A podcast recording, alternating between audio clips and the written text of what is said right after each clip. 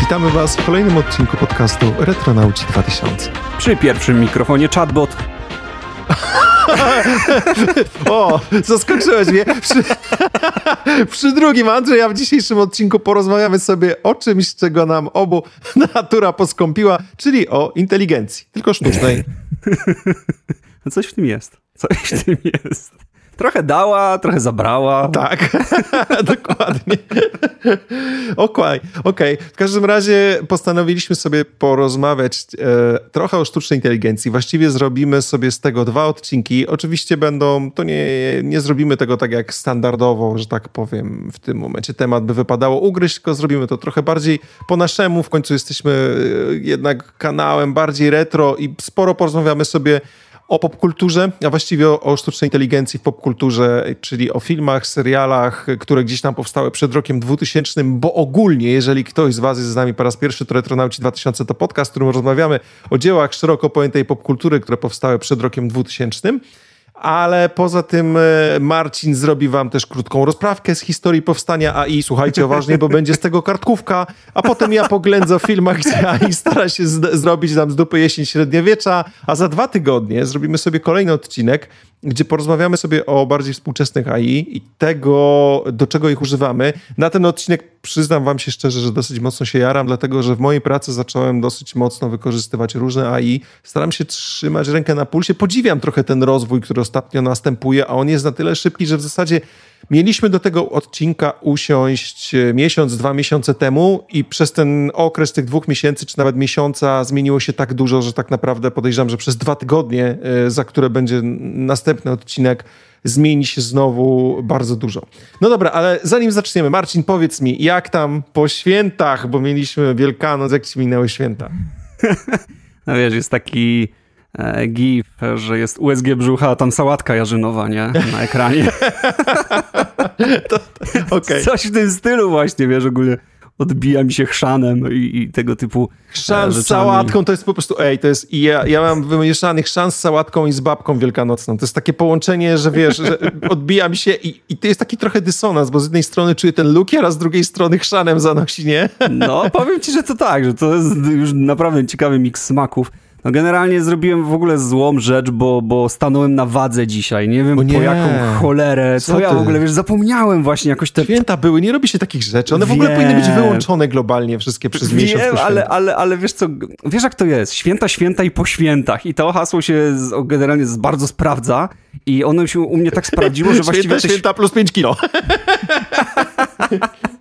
Dokładnie. U mnie to hasło się tak naprawdę mocno sprawdziło, że te święta mi tak przeleciały, że w ogóle zapomniałem już dzisiaj, że, że te święta miały miejsce. No i stanąłem tak bezmyślnie, no to jest właśnie, widzisz, tutaj przytyk do inteligencji znowu mo można zrobić. Stanąłem tak bezmyślnie na tej wadze e, i, no i pokazała, co nie powinna. I w ogóle, wiesz, no, ale masz rację, bo to taka trochę też waga taka, taka co łączy się z telefonem i tak dalej, można powiedzieć, że ma jakieś tam AI, AI proste za, zaimplementowane, więc powinna właściwie powiedzieć, słuchaj, jest taka i taka data, jest zaraz w świętach, czy na pewno chcesz, wiesz, tak jak robisz jakieś op operacje na kompie, nie wiem, dysk formatujesz, tam bazę migrujesz i jest, czy na pewno, ale czy na pewno, czy na pewno chcesz się, wiesz, przeprowadzić ten proces? No waga tak samo mogła mnie spytać, niestety tak e, nie zrobiłaś, zrobiłem, ja za to zrobiłem oczy jak 5 zł, zszedłem szybko z wagi i postanowiłem o tym zapomnieć. Ja z kolei korzystam najczęściej z wagi, chyba jedyną taką wagę mam w domu, że korzystam z takiej wagi, która była kiedyś dokładana do, znaczy dokładana, można było to kupić do Nintendo Wii w formie takiej maty. E, ją się paruje z konsolą, wtedy ona na początku całej sesji między innymi cię waży, no i właśnie... I to działa dobrze? Faktycznie Wiesz co, tak, to działa bardzo dobrze, w ogóle to było świetne akcesorium. Tam było parę takich gier, które zachęcały cię właśnie do robienia różnych dziwnych rzeczy, gdzieś tam gdyby zabaw, ale takich, które jednocześnie spalały ci kalorie, podliczały ci ile tych kalorii spaliłeś, ale dodatkowo było tam do tego też e, chociażby jakaś yoga i tak dalej. Ale co najważniejsze, jakby dążyłem do tego, że za każdym razem jak na tą matę wchodzę, to słychać z telewizora takie au! Więc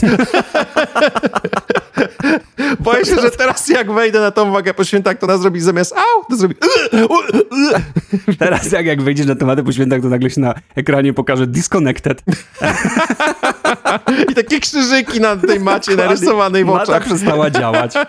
No dobra, ale klasa, cicho, cicho, klasa, proszę siadać do ławek. O, tak jest. Zaczynamy, zaczynamy tutaj A propos mm, klasy, temat... to ja mam w ogóle taki klimat jak w klasie, bo zapomniałem zamknąć okno, czy przymknąć okno, mam takie rozszczelnione, jak już wspominałem kilka razy, mam przedszkole pod oknem, zrobiło się trochę cieplej i po prostu wypuszczono to całe zło na podwórko, O. więc tak dwa piętra pode mną jest czysty chaos pod oknem, więc gdyby Oj, ktoś co coś chodzi. słyszał dziwnego z, moich, z mojego mikrofonu, no to, to, to znaczy, że nawet y, bramka szumów nie dała rady sobie z tym. No właśnie, tak. No, u mnie też jakaś tam karetka gdzieś za oknem leci, ale rozumiem, roz, rozumiem, e, no może nie leci, bo to jeszcze nie XXIII wiek.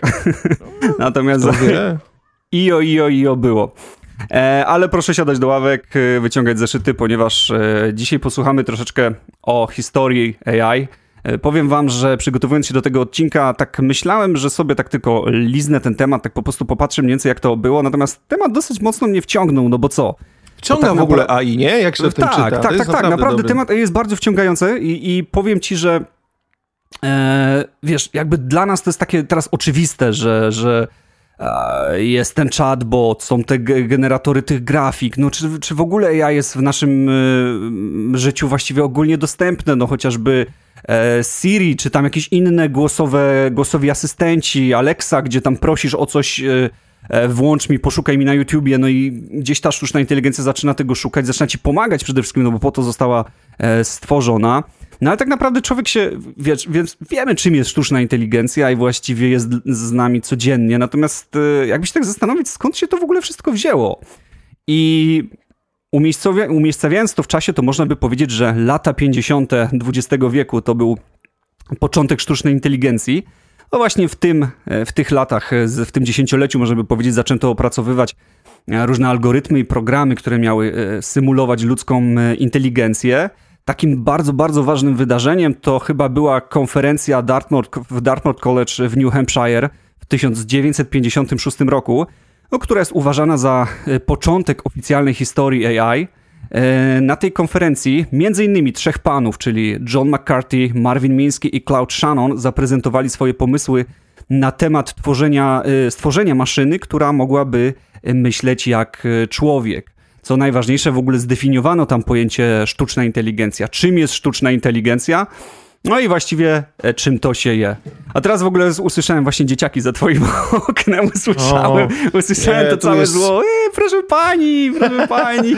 Tu jest masakra. Nie, ja na pewno zapnę bramkę szumów sobie na, na swoim mikrofonie po nagraniu, ale, Mhm. ale teraz to...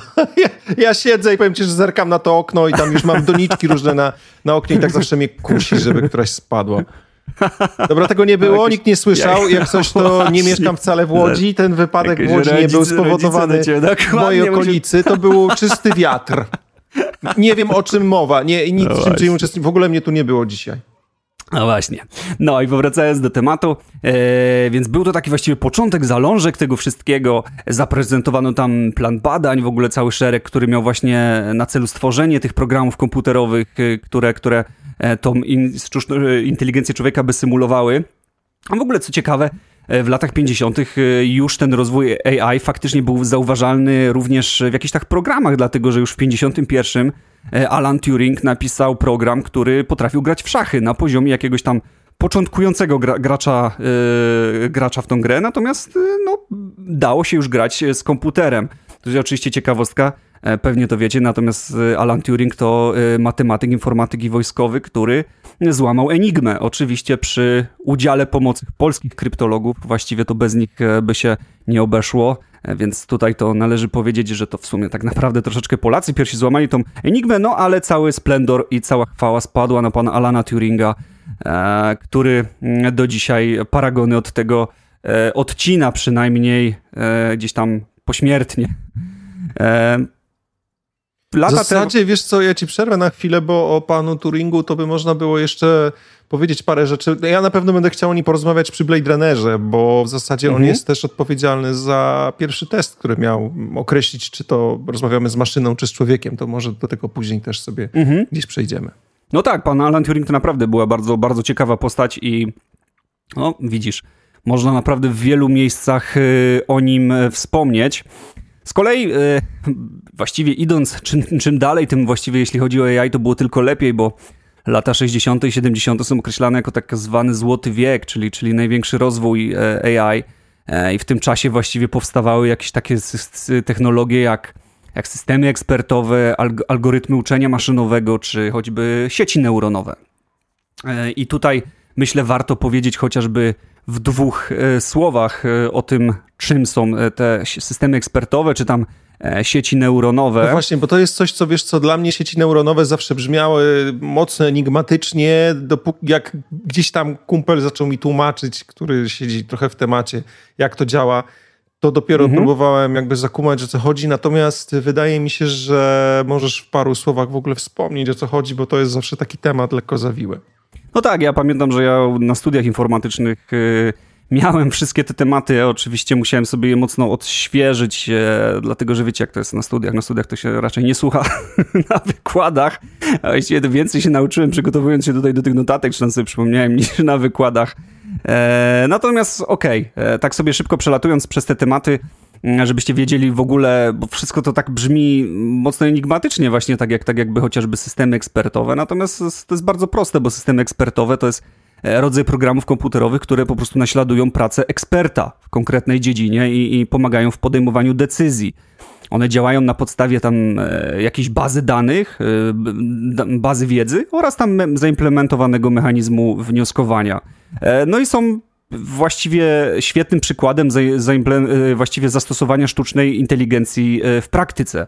Czyli na przykład prawnik, E, radca prawny, ktoś taki, no to to jest świetny właśnie przykład systemu ekspertowego, dlatego że gdzieś możemy zadać pytanie, załóżmy w jakiejś konsoli, jakiś problem prawniczy opisać, no i on na podstawie bazy e, wiedzy, czyli bazy tych wszystkich przepisów, które ma gdzieś wbite i jakiegoś e, mechanizmu wnioskowania potrafi udzielić prawniczą odpowiedź, tak jakby chociaż robi to chatbot GPT w tym momencie, czy o, może jakieś, jakieś inne systemy, o których tutaj do, do końca nie wiem. Kolejnymi Kolejnymi takimi systemami to jest algorytmy uczenia maszynowego i to jest bardzo ciekawe, dlatego że e, one umożliwiają uczenie się komputerom e, z baz danych bez konieczności bezpośredniego programowania przez człowieka. Czyli jakby e, tutaj tak, to jest, to jest dosyć może zawiłe, jeśli chodzi o, o sam, sam zamysł, natomiast tu powiem, powiem tylko w jednym zdaniu, że one po prostu wykorzystują tam modele matematyczne, statystyczne, aby komputer sam wyciągał wnioski. No i są w ogóle bardzo fajne te, te, te metody tego nauczania, bo są tych metod jest oczywiście bardzo wiele, ale na przykład taką ciekawą jest uczenie przez wzmacnianie i, i to polega na tym, że komputer jak dziecko albo nagradzamy, albo karamy za określone zachowania. Czyli implementuje mu się potrzebę uzyskania e, wygranej, e, która jest wartością nadrzędną. W ogóle on musi zdobywać punkty, musi mieć ich jak najwięcej, natomiast e, za, za jakieś tam punkty ujemne no to, to, to, to jest, jest, jest, to jest nie, nie jest pożądane przez, przez system, przez komputer. No i on jak, jak, jak dziecko po prostu jest nagradzany tymi punktami i jeżeli są jakieś różne możliwości działania i musi wybrać dobre rozwiązanie, e, no to wtedy dostaje albo właśnie, albo dostaje punkt, no albo punkt jest e, odjęty. To jest takie bardzo ciekawe, bo zauważmy, że różne ludzkie takie zachowania można zaimplementować również w sztucznej inteligencji, w komputerach, i one będą działały naprawdę podobnie. No tak jak dziecko cieszy się, że dostanie lizaka, tak komputer z zaimplementowaną potrzebą dostania tego punkta będzie chciał ten punkt dostać. No i to jest bardzo ciekawe i to wszystko właśnie w taki dosyć prosty sposób, ale no popatrz, jakże pomysłowy tak naprawdę, nie? Jest y, rozwijane. No i tak na sam koniec, to już y, o sieciach neuronowych, to właściwie jest bardzo skomplikowany temat, więc można by powiedzieć tylko właściwie w dwóch zdaniach, że Sieci neuronowe nazywają się tak dlatego, że naśladują e, sposób działania ludzkiego mózgu, czyli sieci neuronowe składają się z połączonych ze sobą sztucznych neuronów. Czyli neuron, czyli jakaś tam funkcja, ona przetwarza informacje uzyskane z innych neuronów, czy z innych funkcji, a następnie przekazuje go dalej. No to są pewne obliczenia matematyczne. No i dzięki temu, dzięki takiemu skomplikowanemu, skomplikowanej drodze, e, przez, przez te funkcje, które, które kolejno podają sobie dane, i jakby rozwiązują te problemy logiczne. E, jest to naprawdę no, bardzo efektywny sposób programowania AI i, i, i bardzo e, bardzo dobry. Ale wymaga też bardzo dużych mocy obliczeniowych, przez co Oj, tak. e, lata 80. z kolei, gdzie w ogóle w latach 70., czy nawet 50., o których wspominaliśmy na samym początku, gdzie same pomysły się narodziły, no w zasadzie nie oferowały nam nawet ułamka gdzieś tam mocy obliczeniowej, która byłaby potrzebna do stworzenia tego wszystkiego. Dlatego w tych latach 80. zdaje się, że ta, to zainteresowanie AI troszeczkę spadło, prawda?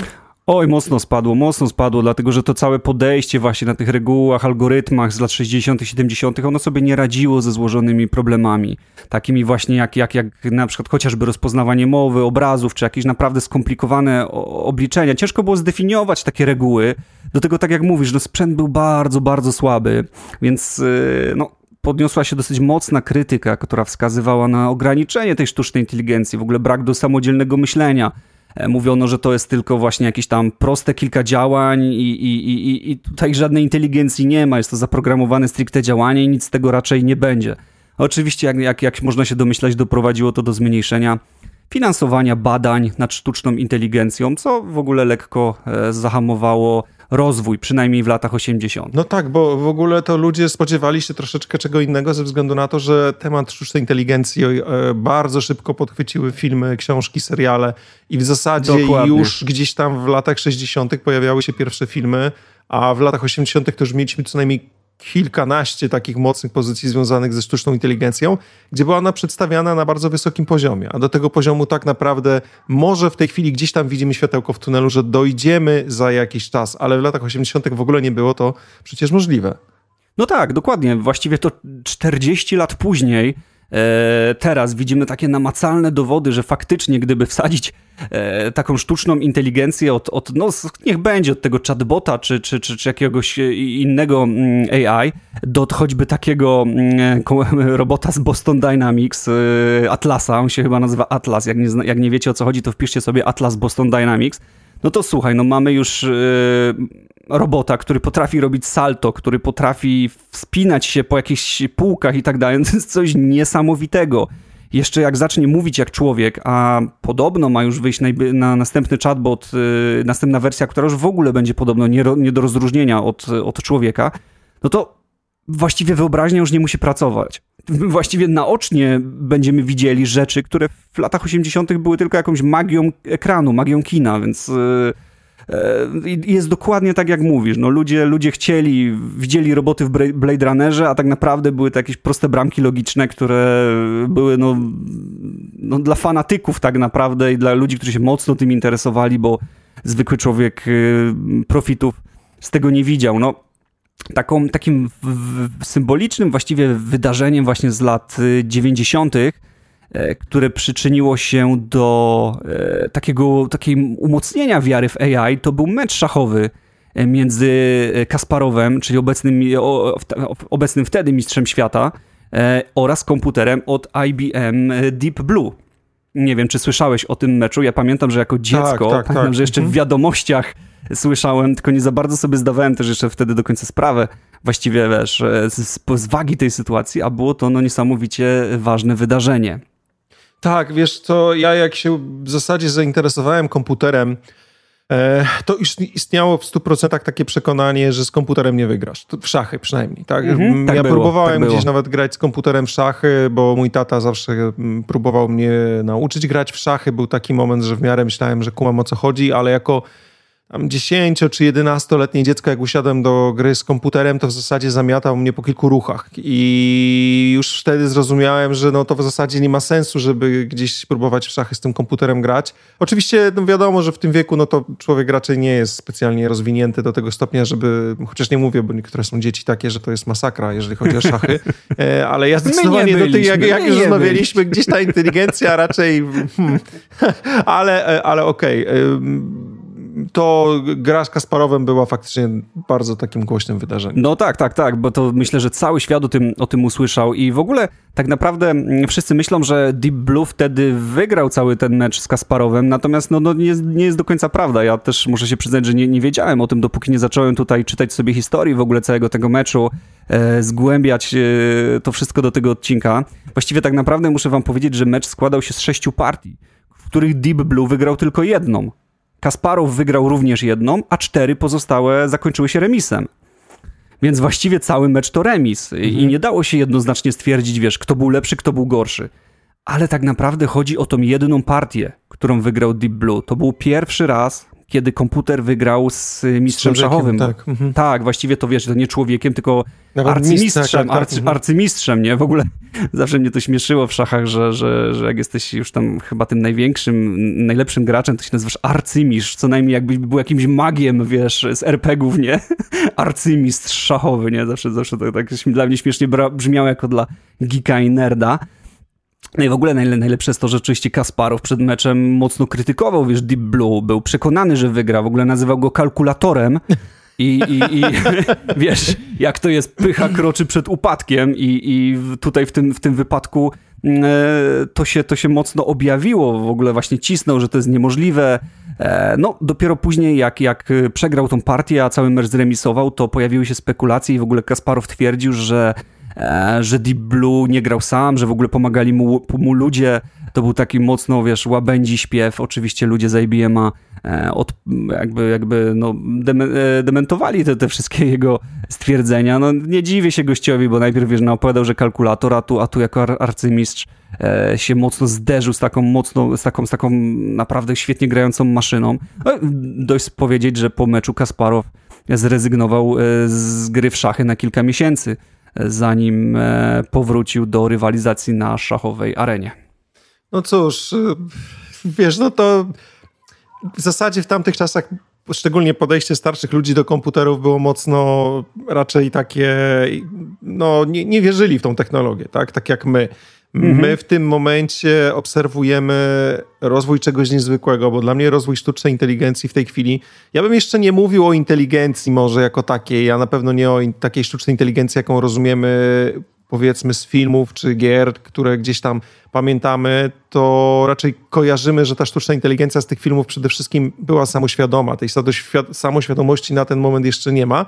Co nie zmienia faktu, że y, ten rozwój, który w tej chwili obserwujemy, jest mega ciekawy, ale starsi ludzie potrafili dosyć mocno wtedy ignorować nowe technologie, tak samo jak zresztą starsi ludzie teraz potrafią ignorować nowe technologie. Widzę po mojej mamie, która jak słyszę o sztucznej inteligencji, raczej przytacza mi artykuły jakieś mocno też fejkowe, które y, przestrzegają przed sztuczną inteligencją i ona jakby, wiesz, nie, nie, rozumie o co chodzi, więc bardziej się tego boi i nie chce tematu zgłębiać. Prawdopodobnie w tamtych czasach Kasparow też mógł spojrzeć trochę tak z takim powątpiewaniem na, na komputer i co to za metalowa skrzynka będzie mi tutaj, no, wiesz, Dokładnie szachy. tak jest, dokładnie tak jest, stary, jak opowiadasz z tym, z tym podejściem starszych ludzi. Ja muszę tutaj to zupełnie przypadek, ale Wczoraj oglądałem jakiś program, e, leniąc się na wersalce o Titaniku i wyobraź sobie, że kapitan Titanica e, oni mieli tam pierwszy system radiowy, który można było morsem nadawać i nie były żadne kable potrzebne ani nic takiego, więc mogli się komunikować z różnymi jednostkami.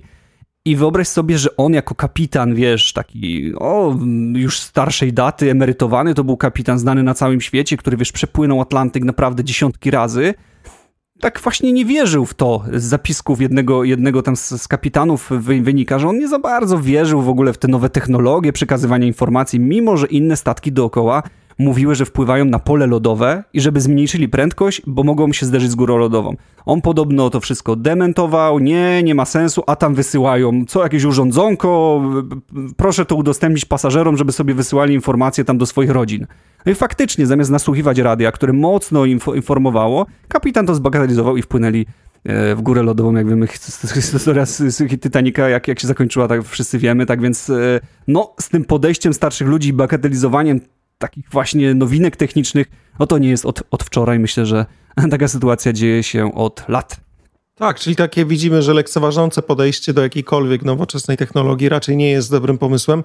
E, dlatego tym bardziej ja się przyglądam temu rozwojowi AI, który w tej chwili następuje, bo tam jest bardzo dużo dyskusji pozytywnych, negatywnych. Zostawimy sobie to wszystko na, na następny odcinek. Dzisiaj skupimy się tak bardziej na, na takiej popkulturowym wydźwięku sztucznej inteligencji.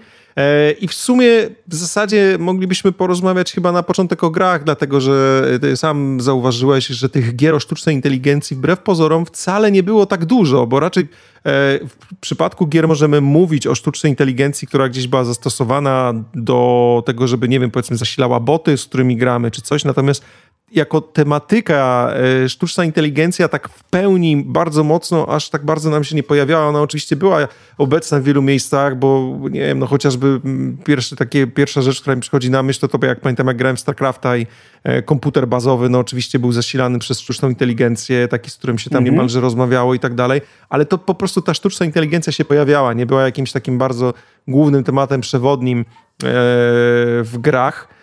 E, w zasadzie ja, jak pierwsza myśl, jaka przyszła mi na temat gier, która, które są o sztucznej inteligencji tak stricte i poruszają podobny problem co filmy, bo filmy bardzo często poruszają kwestię moralności sztucznej inteligencji, jej samej, czy moralności ludzi w stosunku do sztucznej inteligencji, to pierwsza gra, jaka mi przychodzi na myśl, no to niestety przekracza nasz rok 2000, gdzieś, który na którym sobie postanowiliśmy taką granicę, że staramy się raczej przy tych odcinkach retro nie rozmawiać o, o takich rzeczach, które gdzieś tam były po tym roku 2000, no to pierwsza gra, to mi przychodzi na myśl, to jest Detroit Become Human, o którym no zresztą też wiem, że kojarzysz, bo, bo, bo też mhm, pamiętam, bardzo że dobra gra, bardzo dobra gra. Jak gdzieś pierwszy raz widziałeś u kolegi, który ci pokazywał, jak te androidy są stłoczone.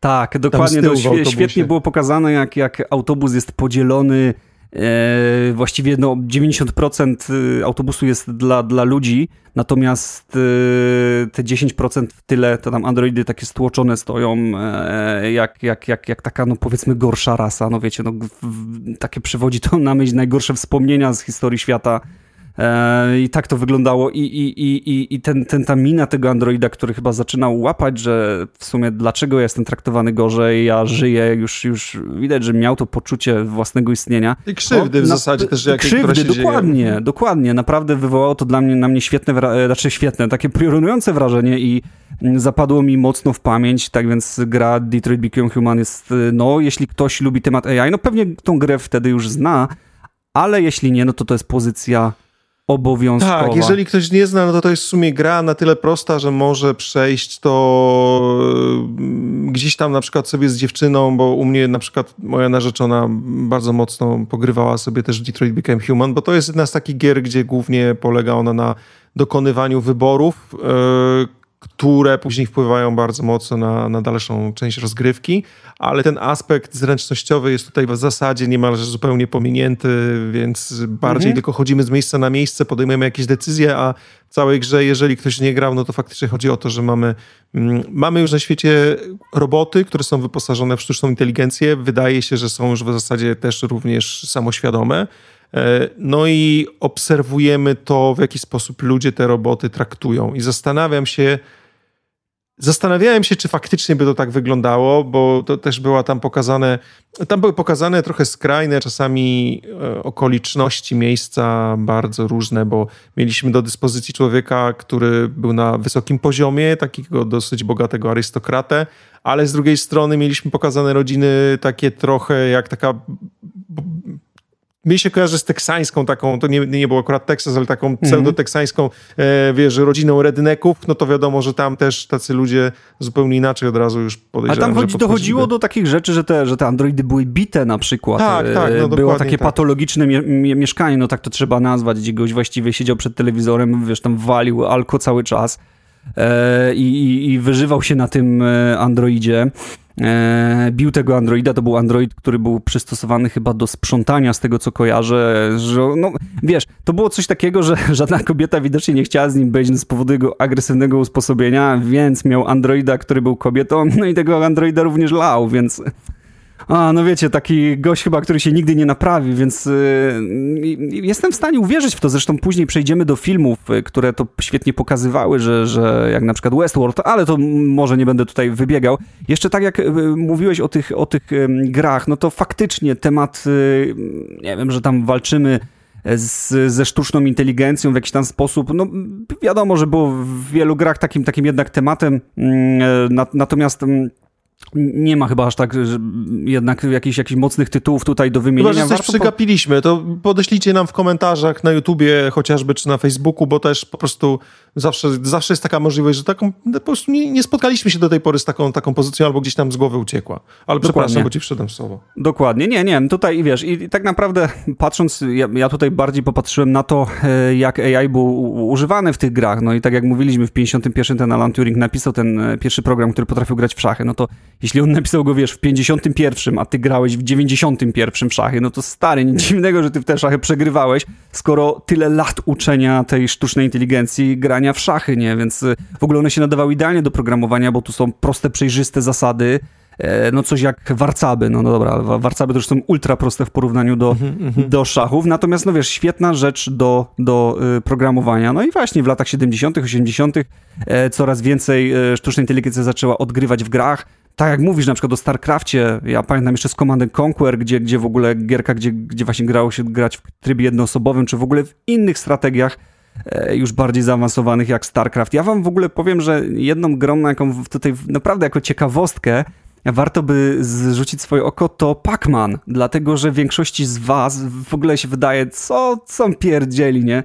E, jak, jak Pac-Man może mieć jakikolwiek związek z, ze sztuczną inteligencją. A powiem wam, że większości osób właśnie się wydaje, że te duchy poruszają się w bardzo taki randomowy sposób, przypadkowy, po prostu gonią, e, gonią tego naszego biednego Pac-Mana, natomiast no, zupełnie tak nie jest. Wyobraźcie sobie, że każdy z tych e, duchów e, ma zaimplementowany inny sposób działania i one razem zebrane do kupy starają się tego... E, Pacmana dorwać w całkiem inteligentny sposób. No tak przelatując szybko, to czerwony duch, nazywany Blinkim, on ma za zadanie poruszać się po najkrótszej drodze do Pacmana. On jest generalnie uważany za najbardziej agresywnego ducha i stara się zawsze dogonić Pacmana. Z kolei niebieski duch, nazywany Inki, porusza się troszkę bardziej skomplikowanie. On się zawsze stara przemieścić w pola planszy, które znajdują się po przeciwnej stronie do Blinkiego. Czyli zawsze stara się być między Blinkim Pac-Man, wiesz, po drugiej stronie, nie? Mhm, Jakby stara się go mhm, zamknąć. To jest coś niesamowitego. Ró e, różowy duch, czyli Pinky, stara się ustawić w pozycji, w której znajduje się kilka kroków przed Pac-Manem. No bo popatrz, jeśli on już ma, zna pozycję Blinkiego, czyli czerwonego, zna pozycję Inkiego, czyli niebieskiego, to mniej więcej wie, gdzie Pac-Man może uciekać, no bo tych dróg nie ma tam nieskończoną ilość. Więc on e, jakby stara się przewidzieć, gdzie Pac-Man będzie za kilka kroków i dokładnie w tamtą stronę biegnie.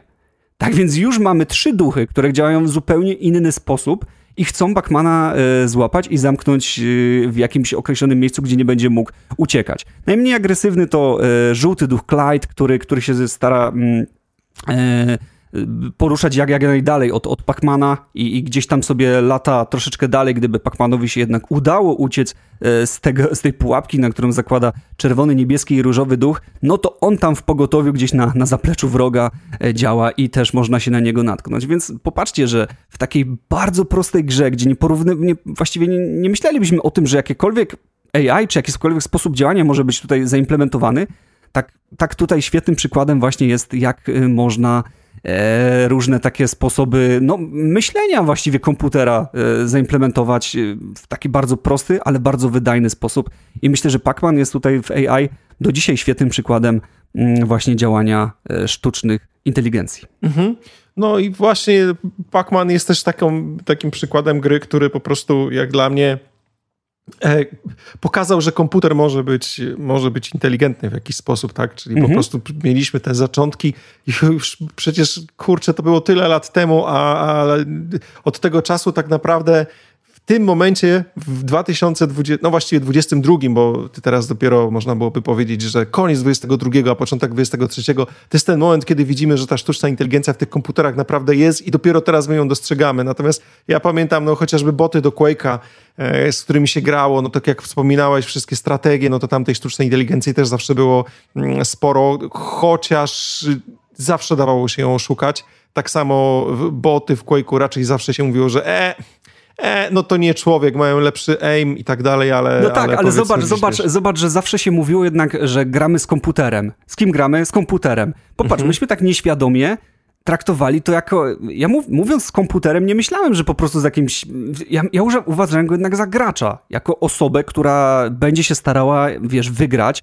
To nie jest y, jednak y, ktoś, kto będzie randomowo wciskał przyciski, a może przód, a może tył, a strzelę w powietrze no tylko jednak będzie się starał ciebie zabić za wszelką cenę.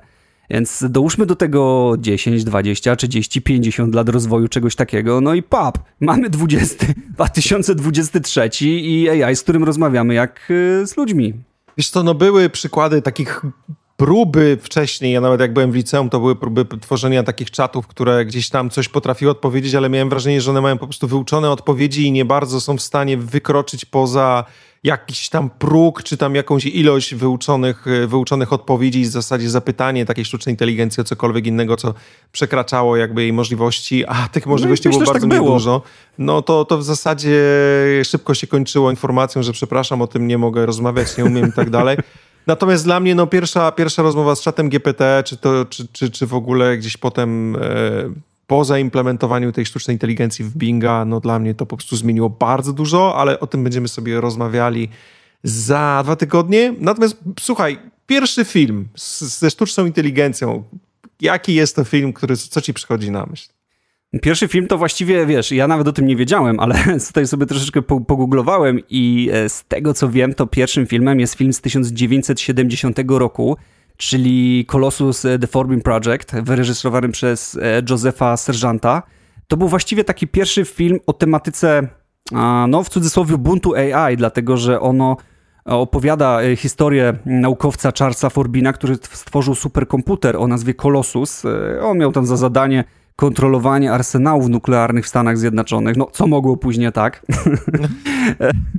No i e, on podczas nawiązywania łączności z radzieckim swoim odpowiednikiem, właściwie sam zaczął, oczywiście mowa o komputerze, podejmować decyzje, ponieważ jak zaczął uważać, stwierdził, jego decyzje są oparte na logice, algorytmach i, i w ogóle nie uwzględniają tej, tej ludzkiej całej empatii, w ogóle, które, które uznał za minusy. Dlatego jedynym właściwie rozsądnym w oczach Kolosusa E, wyborem jest przejęcie kontroli nad ludzkimi decyzjami, aby zapewnić e, stabilność i bezpieczeństwo na świecie. To był właśnie taki pierwszy film, który poruszył temat e, AI jako jednostki, która żyła. Kolejnym właściwie filmem, który wyszedł bardzo, bardzo szybko y, po, po, po tym filmie Colossus The Forbidden Project, to był Westworld z 1973 no to ty mnie roku. zaskoczyłeś w ogóle tym Westworldem, bo ja znałem współczesną wersję i to jest współczesna wersja w formie serialu nakręconego przez HBO. E, I właściwie całkiem niezłego serialu, jeżeli chodzi o pierwszy sezon, bo dalsze tam już trochę się mało działo, e, mhm. są ciekawych rzeczy. Natomiast y, sam pomysł w ogóle mnie zaskoczył. Też tam był dosyć duży budżet, więc o tym serialu się mówiło, jak na ten moment, kiedy powstawał pierwszy sezon, ten budżet był określany chyba rekordem, o ile pamiętam, e, jeżeli chodzi o kręcenie seriali, ale teraz mogę się mylić, bo to gdzieś tam z pamięci wyciągam. I wiesz, nie miałem pojęcia, że to miało wcześniej filmową wersję z lat 70. Ja dopiero mhm. tak naprawdę sięgnąłem sobie, wiesz, teraz gdzieś po, po wyrywki tego filmu, bo w tym momencie możemy sobie wyrywki tak naprawdę obejrzeć, chociażby nawet na YouTubie. I powiem ci, że to to, co było nakręcone teraz, w zasadzie bardzo mocno się opierało na tym, co pochodziło z 73 roku i nawet miejscami, powiem ci, że wyglądało zaskakująco dobrze i zaskakująco współcześnie. To, ta wersja 73 mhm. roku mnie mocno zaskoczyła.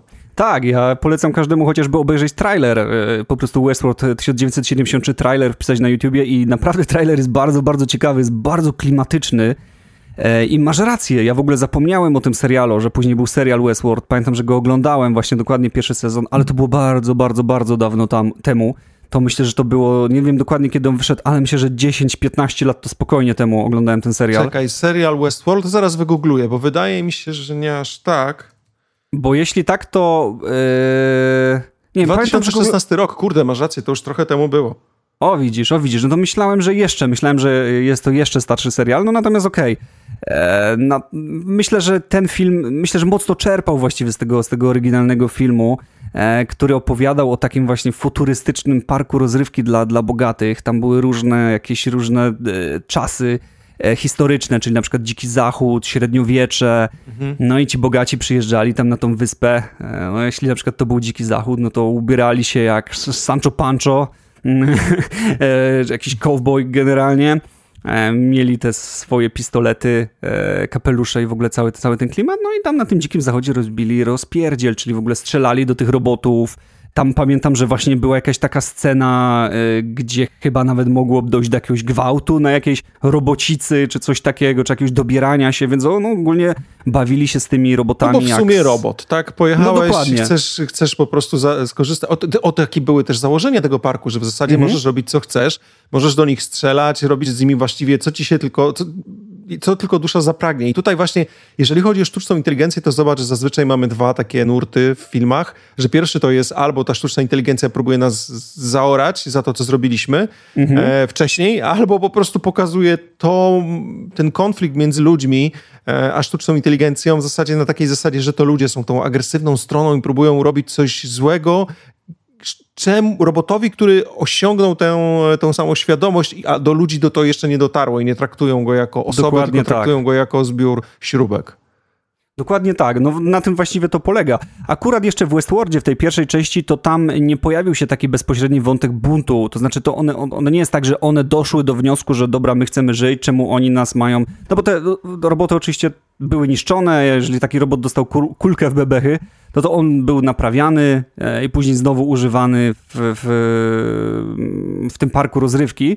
Mm, natomiast tu właśnie tutaj się nie pojawił jeszcze taki wątek buntu robotów, natomiast one po prostu zaczęły um, źle działać, e, czyli przestały z, z, właściwie działać zgodnie z zaprogramowanymi regułami. Mhm. E, I na przykład zaczęli, pamiętam, że była taka scena, gdzie, gdzie goś właśnie tak się, wiesz, wozi po tym mm, całym e, e, jakimś tam małym miasteczku, tu jakiś szeryf, tu jakiś salon, no i wiesz, już zaraz myśli, że tu zrobi rozpierduch, a tu nagle, wiesz, wyciąga pistolet, a, a tu robot do niego bach. I on taki zdziwiony, strzelił do mnie, nie? I pada na ziemię, nie? No i od tego się zaczęło. E, więc to taka scena naprawdę, która pamiętam jak byłem dzieciakiem, bo to oglądałem już jako dziecko, to mnie dosyć mocno zmroziła i tam w ogóle był ten taki aktor, którego nazwiska teraz nie pamiętam, taki łysy gość, E, na, naprawdę goś wyglądał jak cyborg już w ogóle. Szczególnie, że miał tam w oczach jakieś takie soczewki tak, czy coś. Dokładnie coś w tym stylu. Był naprawdę mocno przerażający, więc e, film e, to naprawdę e, klasyk. Ale myślę, że też bardzo fajnie podzieliłeś te filmy, no właśnie, że e, gdzieś ta e, sztuczna inteligencja jest zła, gdzieś jest dobra i kojarzysz na przykład jeszcze jakieś takie filmy, gdzie bardziej stała po złej stronie? Och, tych filmów jest bardzo dużo, no bo w zasadzie pierwszy, który chyba przychodzi na myśl każdemu, no to jest Terminator. To jest w zasadzie taka klasyk naszego dzieciństwa. No tak. Ja pamiętam w zasadzie najbardziej Terminatora dwójkę, bo jedynka była fajnym filmem, ale jako dzieciak, jak ją oglądałem, ona była taka mroczna, mało brakowało takiego głównego bohatera, który byłby charakterystyczny, w sensie może inaczej. Arnold Schwarzenegger, którego chciałeś oglądać, tam grał tą złą postać, nie? Dlatego no później tak. w dwójce to odwrócili trochę i wysłali Terminatora już jako, jako Arnie był tym, tą dobrą postacią i powiem ci, że dwójka jest dla mnie filmem ponadczasowym. To jest tak dobry Bardzo film. dobry. Jezus, ja po prostu uwielbiam dwójkę. W zasadzie to jest jeden z top filmów dla mnie, jeżeli chodzi o taki, wiesz, taką, taką, takie kino typu -hmm. strzelają, strzelają, rozpierdziel, ale fajnie, że taka po prostu, wiesz, sprawia ci to samą fra czystą frajdą tak naprawdę Ale jakie, jakie też były, wiesz, jakie też były efekty na, na, to był 91 rok, nie wiem, czy pamiętasz, jak na przykład Terminator tam z, z takich, z ziemi się jakby tak pojawił, z tych płytek. Ten metalowy, był, tak? Z, tak, z płynnego metalu, ten jego przeciwnik, T-1000. Bo właściwie to, tak jak mówisz, w ogóle Terminator był dosyć dziwny, bo tak jak mówisz, no w pierwszej części e, on przy, przyszedł z przyszłości, czy tam przeniósł się z przyszłości, żeby zabić Sarę Connor, natomiast w dwójce nagle... Został przeprogramowany totalnie. przez syna Sary Connor, tak? I no trafia z powrotem i ma ten konkretnie, to, ta konkretnie sztuka Terminatora została wysłana E, do przeszłości, żeby z kolei młodego Konora bronić. Także to... Mhm, dokładnie, natomiast przed, przeciwnikiem był e, T-1000. On był, to był bardzo zaawansowany, był o wiele bardziej zaawansowany niż Terminator. Był stworzony z takiej płynnej e, stali, z tego co pamiętam. I naprawdę momentami no, to, to jakie były efekty specjalne Ech, to jest niesamowite. Ja za każdym razem, jak widzę takie, czy jak widzę na przykład pierwsze Star Warsy z 80 tam któregoś, czy, czy chociażby takie właśnie jak z Terminatora, to ciągle myślę o Hance i kartonach i polskich efektach specjalnych. Naprawdę, że my nie jesteśmy w stanie kupić jakiegoś rzęcha ze złomowiska za 400 zł i go normalnie rozbić. Tylko u nas w topowym serialu babka wjeżdża w kartony i umiera. A pamiętam jeszcze taki film Mistrz Kierownicy Ucieka, nie wiem czy pamiętasz, gdzie tam po prostu chyba 60 samochodów się tak. rozbiło, czy, czy, czy coś takiego. No to poczekaj, Blues Brothers, kurczę, ile tam było aut rozbitych, o, nie? Dokładnie, nie? To jest coś, coś niesamowitego. No ale tak czy siak, tak jak mówisz, Terminator, no pozycja obowiązkowa, no i przede wszystkim taka, taka co, co ciekawe, e, rzadko się to zdarza, ale sequel lepszy od e, pierwowzoru. To się bardzo rzadko zdarza i dużo lepszy od pierwowzoru, natomiast ogólnie założenie było takie, że faktycznie ludzkość tworzy sztuczną inteligencję, tą sztuczną inteligencję próbują użyć do ochrony tak naprawdę kraju.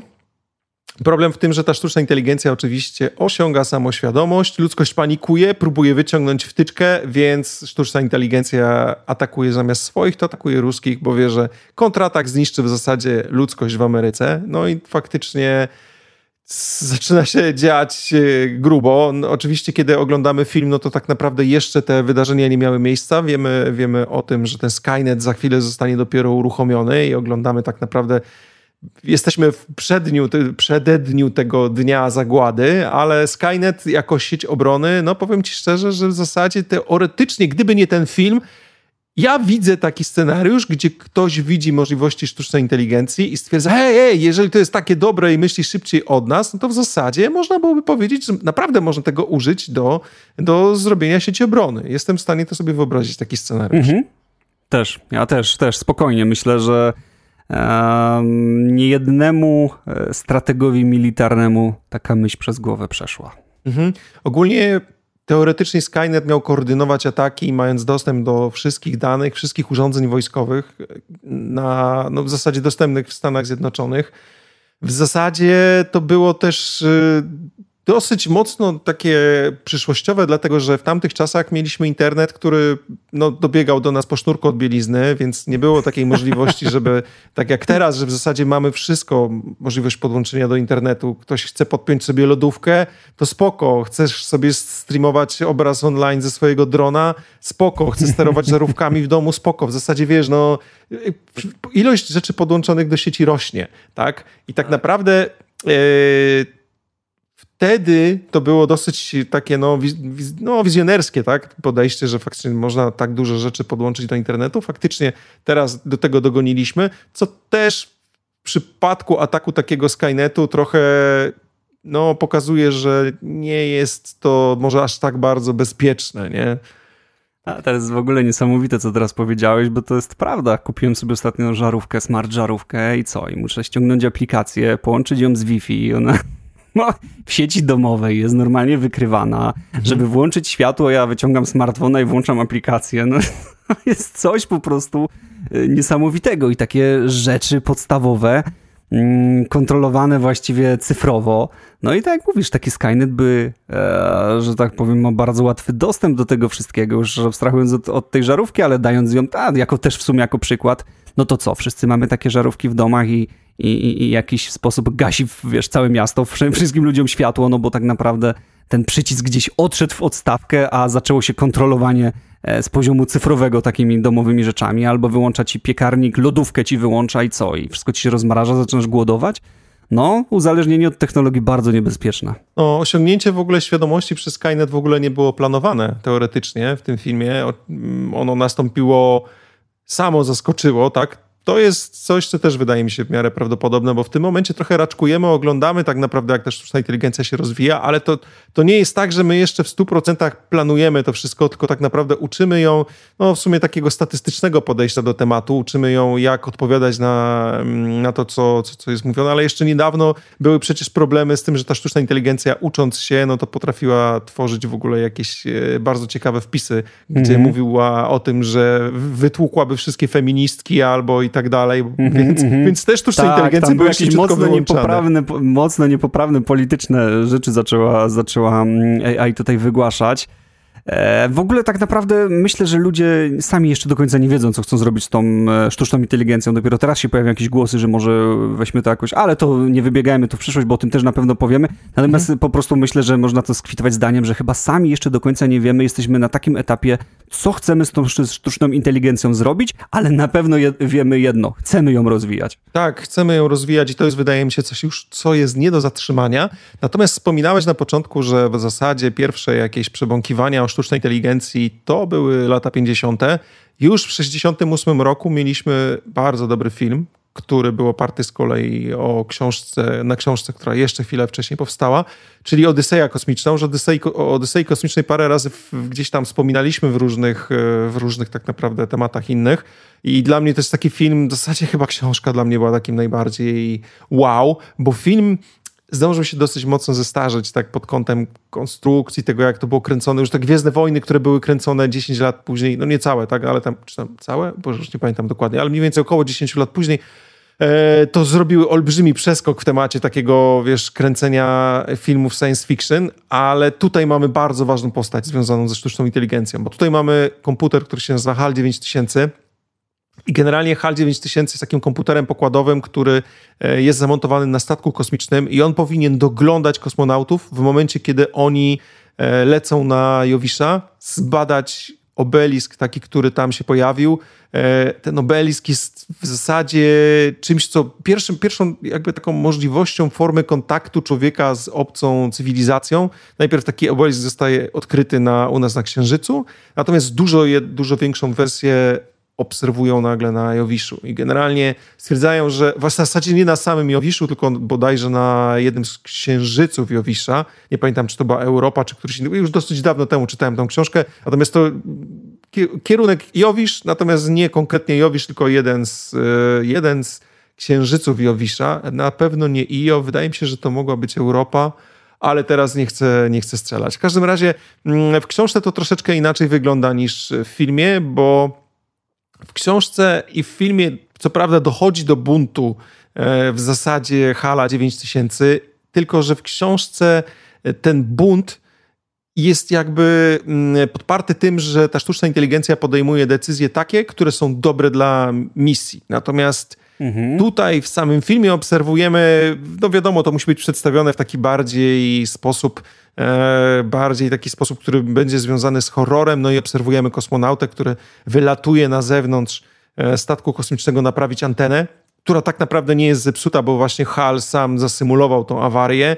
Jeszcze jest to kręcone w taki sposób dosyć mocno e, realistyczny, bo wszystko się dzieje bardzo powoli. To ten ruch w tym kosmosie, w, tej, w tym takim stateczku małym, którym ten kosmonauta się porusza, jest wszystko się dzieje bardzo wolno, jest ten brak grawitacji, a co więcej, co najważniejsze, e, coś, co potem, od czego odeszliśmy, chociażby właśnie w wspomnianych wcześniej Gwiezdnych Wojnach, E, czyli brak dźwięku w kosmosie, no bo w kosmosie nie mamy żadnego dźwięku, nie słyszymy piu, ciu, ciu, ciu, ciu, ciu, tylko jest po prostu jedna wielka głucha cisza. Możemy sobie obserwować wybuch, który się wydarzył tuż obok, ale tak naprawdę go nie słyszymy.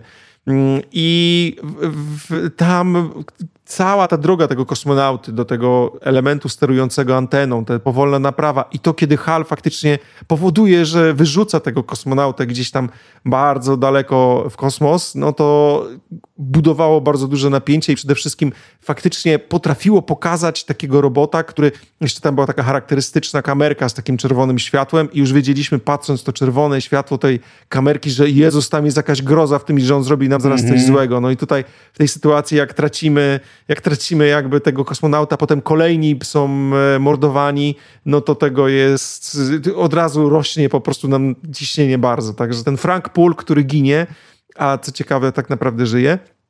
Taka, taki mały spoiler, jeżeli ktoś nie czytał wszystkich książek i pewnie nie planuje, a oglądał film, to Frank Poole, który ginie nam tam właśnie przez tą sztuczną inteligencję, w czwartym tomie książek zostaje odnaleziony.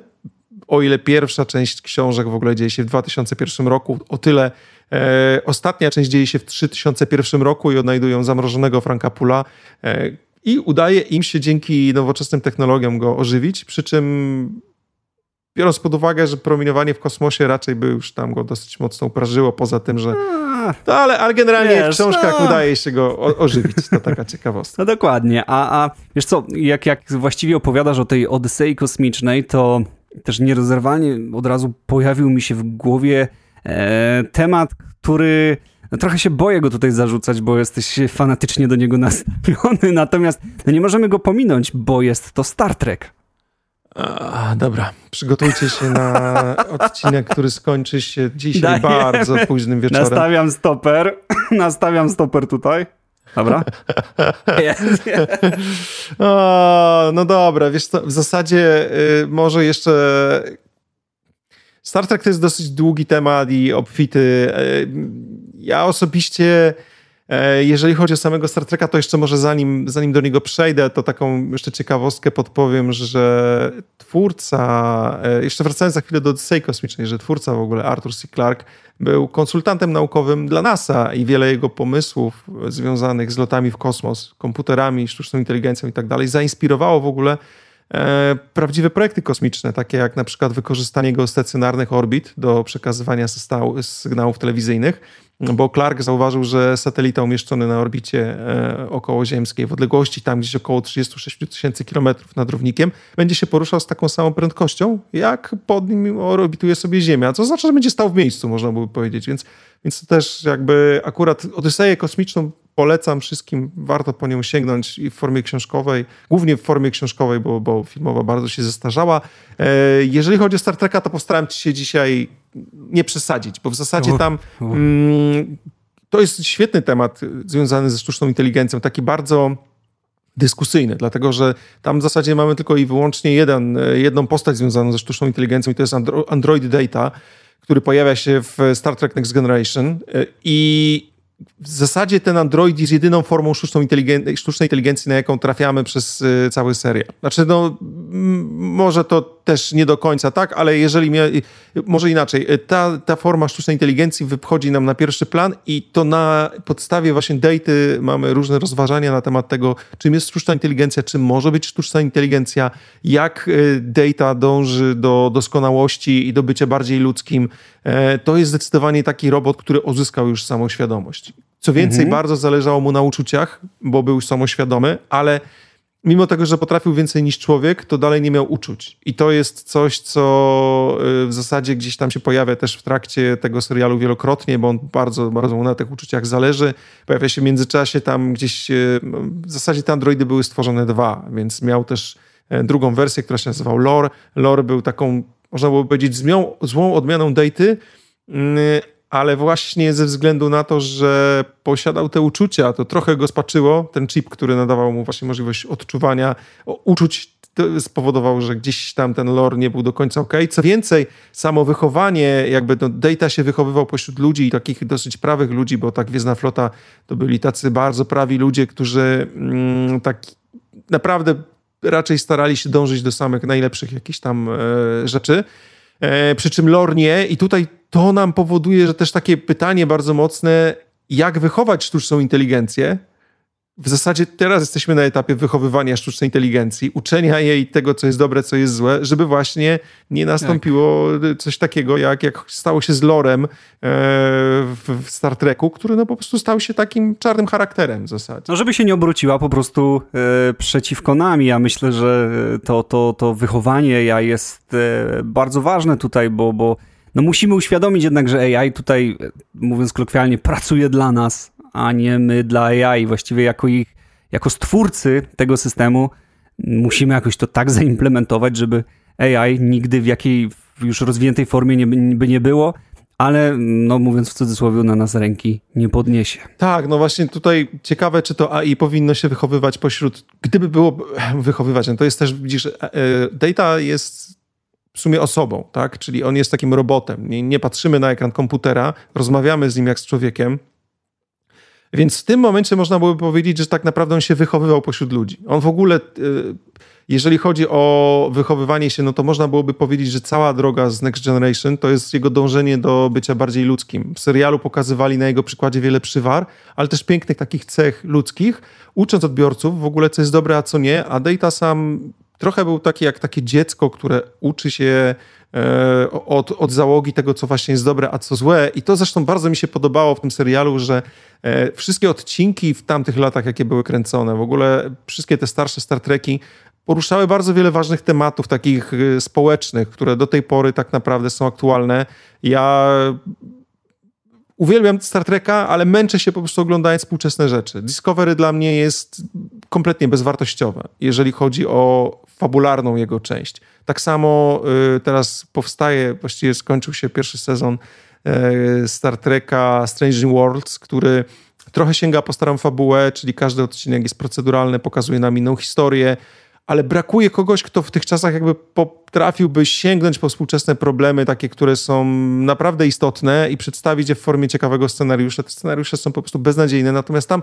Czyli to taka bajeczka, tylko bez żadnego wydźwięku, morału tak, koniec. tam się i... nic nie dzieje ciekawego. Tak naprawdę, wiesz, jak oglądam te rzeczy, które powstają w tej chwili ze świata Star Wars, a to, co powstaje ze świata Star Treka, to mi się trochę po prostu przykro robi, bo Star Trek naprawdę zasługuje na no lata świetności ewidentnie, jak na razie przynajmniej, ma za sobą. Ma, ma za sobą, I tutaj tak. miejmy nadzieję, że, że, e, że jednak e, no, powróci do swojej świetności, no bo Star Trek e, serial, który, który zna chyba każdy. No ale właśnie, wspomniałeś o Star Wars. Tam też e, była, zdaje się, sztuczna inteligencja. No, Właściwie to tak, bo tam mamy od samego początku dostęp do robotów, które no, są wyposażone w sztuczną inteligencję. I o ile w przypadku Dejty mm, ze Star Treka mieliśmy robota, który był bardzo ludzki, taki naprawdę dążył do tych ludzkich emocji, starał się, wiesz, nawet, nie wiem, nauczyć takich rzeczy jak opieka nad, y, zwierzę, nad zwierzętami, starał się być bardziej, bardzo opiekuńczy, e, nie był w żadnym stopniu niewolnikiem. E, właściwie to nawet y, Picard, który był tam kapitanem, obawiał się niewolnictwa pośród maszyn i bardzo zwracano na to uwagę, żeby te maszyny nie były niewolnikami, czyli w sumie mhm. ten Data. Tak w Star Warsach jest trochę inaczej, bo tak naprawdę jesteśmy tam świadkami tego, że ludzie są właścicielami androidów, tak, które są właściwie stworzone tylko po to, żeby służyć. Są obdarzone inteligencją, ale w sumie są mocno programowalne. To znaczy, że e, ten robot ma jakieś tam swoje zadania, ma takie zalążki bycia ludzkim i to jest coś, co w zasadzie mm, nie wyobrażam sobie stworzenia w tym momencie daty, na tym etapie, na jakim jesteśmy. Po prostu tym momencie nie widzę możliwości stworzenia aż tak doskonałej sztucznej inteligencji, która by była do tego stopnia samoświadoma, żeby zachowywałaby się jak człowiek, sama by się uczyła od nas zachowań ludzkich i starała się stać jak najbardziej ludzka. Natomiast tamte androidy ze Star Warsów, one miały zaprogramowane swoje konkretne działania. Ten pomagał w mhm. kierowaniu statkiem, ten z kolei był powiedzmy jakimś tam większym tak. tłumaczem i twoim e, takim osobistym gdzieś tam, wiesz, doradcą i tak dalej. Ten z kolei był robotem wojskowym i tak dalej, ale one wszystkie faktycznie też były wyposażone mm, w sztuczną inteligencję. Natomiast to, czy były pozytywne, czy były negatywne, zależało tylko i wyłącznie o tym, e, jak zostały zaprogramowane. Zostały stworzone głównie do pracy, część z nich o wyższym stopniu świadomości, część o mniejszym, ale wszystkie są niewolnikami. Tak, to prawda. Tym bardziej, że właściwie ja tak zauważyłem w Star Warsie, że żadnemu z tych cyborgów czy robotów właściwie jakby nie przeszkadzało to, że są, o, że to są maszyny takie funkcjonalne, e, że po prostu pomagają ludziom, e, nie są takie do końca wolne. No natomiast z tego, co mówisz, no to e, tutaj w, Star Treku i mówiąc o tym, o tym, o tej, o tej dacie, jest takie mocne uchwycenie takiego no takich dywagacji już takich właśnie, wiesz, nad emocjami, mm, takich troszkę głębszych przemyśleń. No to tutaj Star Wars tutaj nie ma podjazdu, no bo tak jak mówisz, no tam robot jest traktowany jak odkurzacz, no bo No trochę tak. Wciągnąć Zresztą... rzeczy z ziemi, to włączasz odkurzacz i on go wsysa, nie? Wiesz, właściwie Potrzebujesz... wiesz, w Gwiezdnych Wojnach one, tak, przepraszam, że ci wchodzę w słowo, dodają element głównie humorystyczny w dużej tak. Są takim tak, tak, comic tak. reliefem. Dzięki swojej takiej nieporadności dziecka właśnie ten element sprawia, że mamy do nich dużo sympatii i takiej sympatii właśnie jak mamy do dzieci, nie? Więc one są mhm. takim rozluzowaniem i w ogóle bardzo ważną częścią tego uniwersum, te, tak naprawdę te roboty, ale w tym momencie w każdym serialu, jaki oglądamy, czy w każdym filmie, jakim oglądamy, staje, zostaje nam przedstawiony nowy robot, taki pozytywny, jeden z modeli jakiś tam, który jest naprawdę w porządku, nie? Więc chociażby mhm. ty wiem, że ostatnio też oglądałeś Mandalorianina i tak. tam też między innymi mieliśmy takiego robota, który na początku był niby zły, a po czym się nagle okazuje, mhm. że jest spoko gościem. No, Star Wars akurat widzisz odwrotnie do yy, tutaj yy, Star Treka przeżywa swój rozkwit i właściwie każdy serial, jaki możemy obejrzeć, no prawie każdy e, ze Star Trekiem, z uniwersum Star Treka na Disneyu jest e, dobry. Tak, ja jestem Wiesz co, zawsze byłem bardziej po stronie y, Star Treka, natomiast Star Warsy były dla mnie gdzieś tam wspomnieniem dzieciństwa, kiedy latałem z plastikową rurką, robiąc dźwięki. Piu, e, piu, tak, e, ale ten Star Trek gdzieś tam w tych latach 90. najbardziej mnie przykuł. W tym momencie oglądam te rzeczy, które powstają ze Star Treka, e, ze Star Warsa i ze Star Warsów i po prostu są wszystkie dobre, totalnie odwrotnie do tego, co powstaje ze świata Star Treka, który gdzieś po prostu po przekroczeniu tych, tego roku 2000 nagle po prostu stracił cały ten, stracił w sumie dobrych scenarzystów, bo wszystko się rozbija o dobrą fabułę, której gdzieś mamy trochę więcej pokazane tak naprawdę czegokolwiek niż akcja. A jeżeli, jeżeli mhm. ten serial potrafi nam jeszcze zagrać jakoś na emocjach lub nauczyć nas czegoś, tak jak te stare Star Treki, no to, to, to było super. Natomiast w tym momencie po prostu nie widzę żadnej produkcji z tego świata, która by była zarówno restarty filmów, jak i w ogóle. No, o, zresztą wiesz, jeszcze Star Trek w tym momencie mi się przypomniało, że chociażby pierwsza część filmu, jakby, który powstał jeszcze z tą starą ekipą, mm, e, to taka rzecz, która mi się teraz przypomniała a propos sztucznej inteligencji. Tyczył się Voyagera któregoś, nie pamiętam, który to był Voyager, chyba Voyager 1, który został wysłany gdzieś tam, wiadomo, w głęboki kosmos, wrócił setki lat później natomiast wrócił po kontakcie z obcą cywilizacją, gdzie zyskał po prostu świadomość i wrócił do, do, do ludzkości. Myśmy o tym nie wiedzieli. On się przedstawiał jako Widger 1, dlatego że nie był, e, nie był miał to gdzieś tam za, zatartą tabliczkę i sam nie, nie potrafił mhm. na czas jakby odczytać swojego imienia. E, ale, ale wiesz, e, tak naprawdę to zyskał samą świadomość, był Ciekawe swojego bardzo. rodzaju właśnie sztuczną inteligencją. To teraz o tym w ogóle zapomniałem, tak? No ale to, są, to jest trochę inna ekipa niż New Generation. To jeszcze była ta ekipa, gdzie był Spock Spock i w sumie pierwszy film ze Star mhm. Trekiem, jaki powstał. Natomiast y, jeżeli takie filmy, rozmawiamy o filmach o sztucznej inteligencji, to chyba nie ma lepszego przykładu na ten moment niż Blade Runner, moim zdaniem. Nie wiem, jak ty o tym... Oj tak, no ja miałem w ogóle właśnie, jak, jak rozmawialiśmy o tych grach, no to ja tu miałem tego Blade Runnera e, gdzieś do tych gier wcisnąć, e, jako, jako grę tutaj związaną z, ze sztuczną inteligencją, natomiast no Byłoby to trochę mocne spłycenie tematu, no bo o ile Blade Runner y, grą byłby całkiem niezłą, no to mm -hmm. film to już zupełnie inna historia. Film to jest zupełnie inna historia i przede wszystkim, a i w filmie Blade Runner nie jest jednoznaczne, bo Blade Runnerze mamy do czynienia z replikantami, jeżeli ktoś Blade Runnera nie oglądał, to ja absolutnie polecam i zarówno tego starego, jak i nowego, tylko to jest film powolny. Tam się trzeba po prostu wczuć Trzeba w lubić, trzeba tak, lubić trzeba takie lubić. kino. E, dokładnie tak i ono, to jest, nowy to jest uczta wizualna, stary w sumie też jest swojego rodzaju ucztą wizualną. On jest na podstawie opowiadania, które bardzo mocno się różni od filmu, bo Descartes jest zupełnie inny w tym opowiadaniu. Sama, same androidy też są inaczej przedstawione. Ja nie wiem, czy nie nagraliśmy odcinku o Blade Runnerze. Eee, wiesz, że mam sklerozę i nie pamiętam? Mam taki przebłysk, że, że mocno rozmawialiśmy o Blade Runnerze i nie wiem, czy takiego odcinka nie, nie nagraliśmy, więc sprawdzę. Jeśli, jeśli, chcecie, to sobie przewertujcie właściwie nasze odcinki, bo wydaje mi się, że nagraliśmy, gdyby kogoś interesowało, e, co myślimy o tym, o tym serialu, ale wydaje mi się, że nagraliśmy cały odcinek o Blade Runnerze. To Być jest... może. Być może szukam jeszcze.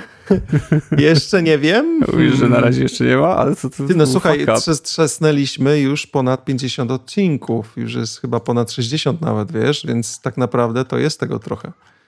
Jest tego trochę. Także po trochę. prostu nie, wiesz co, na pewno gdzieś ten Blade Runner się pojawił. Przewijał się oczywiście. Tam, więc, yy, więc to na pewno, ale czy nagraliśmy stricte Blade Runnerze? Boże, no, powiem ci, że po prostu tego nie pamiętam.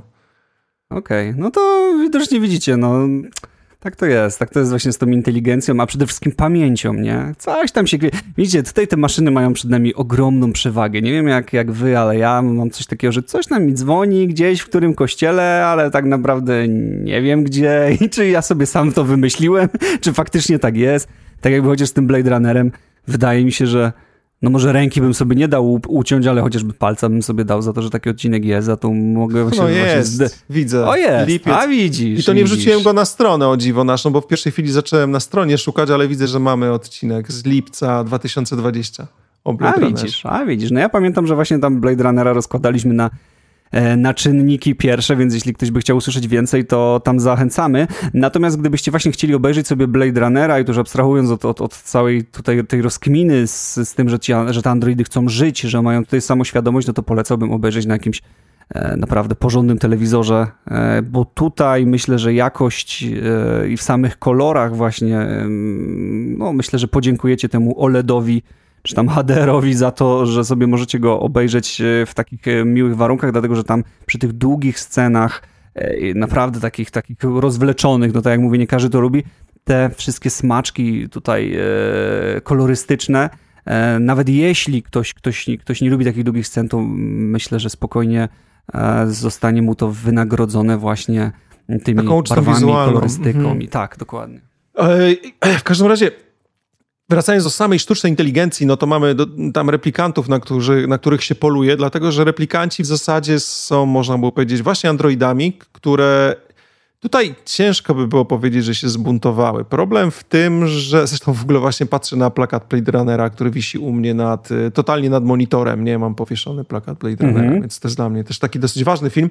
E, replikanci są mocno dwuznaczni, dlatego że po pierwsze, oni są ofiarami ludzkiej eksploatacji to na 100%. Są traktowani jak niewolnicy. To są po prostu roboty, które zostały stworzone do trudnych zadań, tam gdzie człowieka się nie da wysłać, no to wysyła się te roboty. Ale z drugiej strony zostały stworzone w taki sposób, że mają złożoną osobowość, mają emocje i bardzo mocno wykraczają tak naprawdę swoją inteligencją poza ich pierwotne programowanie. Skłaniają się do refleksji nad naturą, skłaniają się do refleksji nad ludzką tożsamością, nad etyką w ogóle stosowania e, różnych dziwnych e, rzeczy, które są gdzieś tam wobec, wobec tej sztucznej inteligencji stosowane. I zaczynają przede wszystkim odczuwać, że są traktowane niesprawiedliwie i są w zasadzie bezdusznie mordowane, można by powiedzieć, bo w momencie, kiedy te mm, roboty postanawiają uciec i postanawiają, no, zależy gdzie przybyć, ale spora część z nich przybywa po prostu na Ziemię, bo e, one gdzieś tam pracują sobie w kosmosie, więc e, przybywają sobie na Ziemię i teraz tak, z jednej strony właściwie polujemy na maszynę, która jest e, pełni świadoma, tylko po to, żeby ją zabić. Z drugiej strony, ci replikanci są też dosyć agresywni, bo oni potrafią czerpać przyjemność z zabijania ludzi i nie zastanawiają się nad tym, że, że tych ludzi zabijają. Dlatego w zasadzie mamy tak ludzi, którzy bezdusznie polują na. w ogóle nie szanują, o, może tak, nie szanują ludzkiego życia. E, replikantów, którzy nie szanują ludzkiego życia i ludzi, którzy nie szanują życia replikantów. Czyli w zasadzie obie strony kompletnie siebie nie szanują. Patrzą na siebie jako, wiesz, jako coś, co można zabić i nie ma, nie ma tego poszanowania z żadnej strony dla, dla jednych Ale i jestem w stanie w to uwierzyć, że, że dokładnie mogłoby to tak wyglądać, dlatego że gdyby zaszczepić właśnie w Androidzie jakąś taką samą świadomość i to doszłoby do czegoś takiego, no to no, jeśli one uczyłyby się same, obserwując po prostu rzeczywistość, a, a patrząc chociażby na przykład właśnie z takiej gier, gry jak Detroit, gdzie wiesz jakby to było, ludzie generalnie pod, podniósłby się bunt, bo maszyny zaczęłyby odbierać pracę ludziom, e, no wielu, wiesz, chociażby taki, nie wiem, parkingowy, czy jakiś, jakiś stróż, który, który się nie męczy, robot, który chodzi rok, po tym samym obiekcie kontra człowiek, który pochodzi 8 godzin i on musi spać, on musi zjeść obiad, on, on musi sobie, wiesz, odpocząć. Więc ludzie generalnie byli tacy... terapię, zaraz pan poczeka. Wszystko w swoim czasie, nie spieszy się, ma przerwę. Dokładnie, coś w tym stylu. No i wiecie, na pewno by się tutaj podniósł mocny bunt ludzi przeciwko tym. Ludzie zaczęliby nienawidzić. No już wyobrażam sobie taką sytuację, że idzie Android właśnie przez ulicę i gdzieś tam ktoś tam podbiega do niego, nie wiem, przerzuca w nim jakiegoś kamieniem, kamieniem czy tam mhm. popisze go sprayem i ucieknie, czy coś takiego. No, no, no coś w tym stylu. Po prostu ta agresja byłaby widzialna. No jeśli one potrafiłyby wyciągać wnioski i uczyć się i widzieć, że są nielubiane, no wiecie, jak, jak ktoś na was takie cały czas piętno daje wam odczuć, że nie jesteście nielubiani tutaj i nie chcemy was, to długo się nie da wytrzymać z takim, z takim poczuciem, że jesteś tu niechciany. Jeżeli Więc... masz taką inteligencję, jaką samoświadomość i tą tak. inteligencję, żeby to zrozumieć, no to pewnie, jak najbardziej. Oczywiście, no i pod, będąc pod taką długą presją, może się wykształcić właśnie, jeśli, jeśli tutaj ten, ten, ten android może się w jakiś sposób rozwijać, może się wykształcić taka nienawiść do ludzi, Eee, Najpierw jakiś odruch obronny, a potem i nawet nienawiść. Tak Dokładnie, tak mówisz, a potem tak. i nawet nienawiść, wiesz, spowodowana tym, w jakich warunkach byli postawieni. Z, z kolei androidy na przykład, które się wychowywały, w, w cudzysłowie uczyły po prostu, zdobywały swoją wiedzę na przykład tak jak w jakimś, jakimś, jakimś domu, gdzie, gdzie były traktowane fair, gdzie były jako, jako członek rodziny, ale pomoc generalnie na przykład dla wyobrażam sobie dwóch staruszków, którzy nie mają siły do czegoś, ale, ale ten android im, u, u, u, wiesz, jakby usługuje, ale kochają go na tyle, że starsza pani by mu nawet zrobiła czapeczkę na drutach na zimę, żeby sobie w niej chodził. I on się czuje jak praktycznie członek rodziny, to na pewno może mieć zupełnie inne odczucia w stosunku do ludzi. Dlatego taki miks na pewno by powstał. To jest pewne. Niektórzy ludzie by nienawidzili androidów, niektórzy by kochali, androidy by nienawidziły ludzi, niektóre, niektóre androidy by lubiły ludzi. I ten miks jest strasznie niebezpieczny, dlatego że no już teraz mam jakieś problemy na tle, na, na tle rasowych czy coś takiego, a co dopiero jak dojdą do tego jeszcze jakieś cyborgi i może to naprawdę mocno, mocno namieszać i wyobrażam sobie, że namiesza i właściwie w tym kierunku idziemy, więc Blade Runner jest naprawdę takim mocno wizjonerskim filmem, ale pokazującym, że to nie będzie łatwe i przyjemne. Wiesz co, to jest w ogóle bardzo trudny temat, który zostawimy sobie na przyszły odcinek, chyba bo, tak, chyba bo tak, chyba ja tak. też już w tym momencie mam, wiesz, mieszane od, odczucia, jeżeli chodzi o sztuczną inteligencję.